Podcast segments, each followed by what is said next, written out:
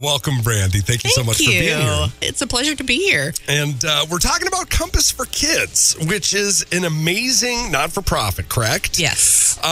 Tell us a little bit about just kind of like the organization as a whole, and then Let's go in and find those details, those fun details. Yeah. I love having Compass conversations. Yeah.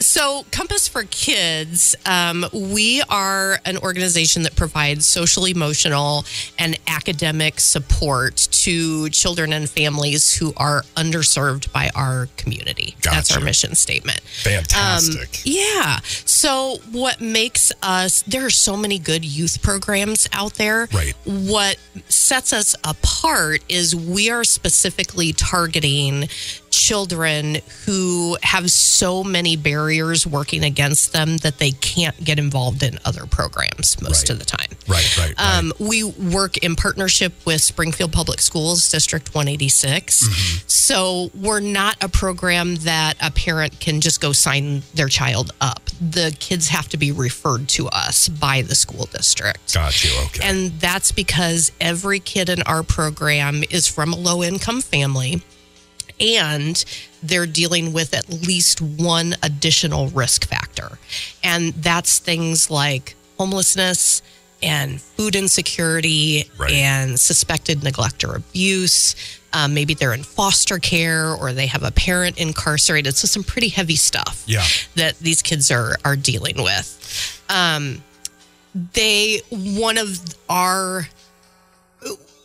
Foundationally, we remove the barriers for the kids so that they can be involved in a beneficial program. Yeah. So we provide transportation.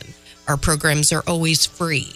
We provide them snacks and a family-style meal before they go home. We send them home with a backpack of, or with a bag of shelf-stable food for the weekend. Oh. And then we also work with them academically and then on their social-emotional, just kind of helping them navigate their world. How long has this been around? How long have you been doing this? So Compass started in 2011. Molly Barrett is our founder and is still our executive director. And it started as a mission outreach of Douglas Avenue United Methodist. Yeah. And it started really, really, really small. I'm going to blank on the number, but I want to say it was like 7 kids or something. Right. Yeah. Yeah. And last year, we had an enormous year. We added a third program. We bought our first building where we had been just renting some space from Central Baptist Church.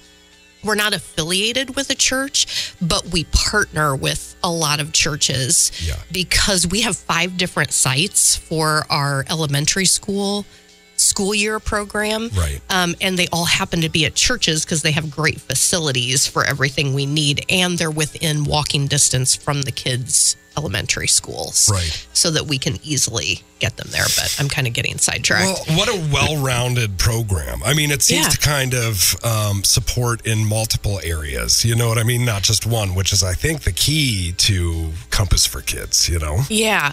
Well, one thing that we understand is that kids are not going to be open to the social, emotional, or the academic lessons that they're being fed if they are worried about where they're going to sleep that night. Right. And they're worried about where their food is going to come from that day. And so we're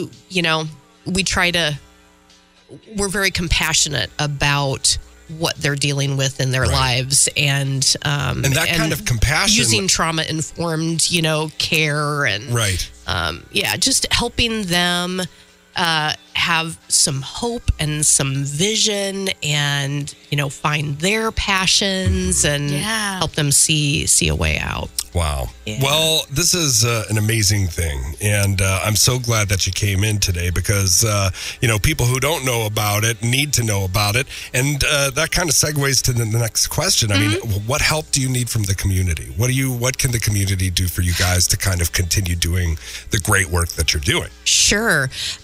We always need volunteers.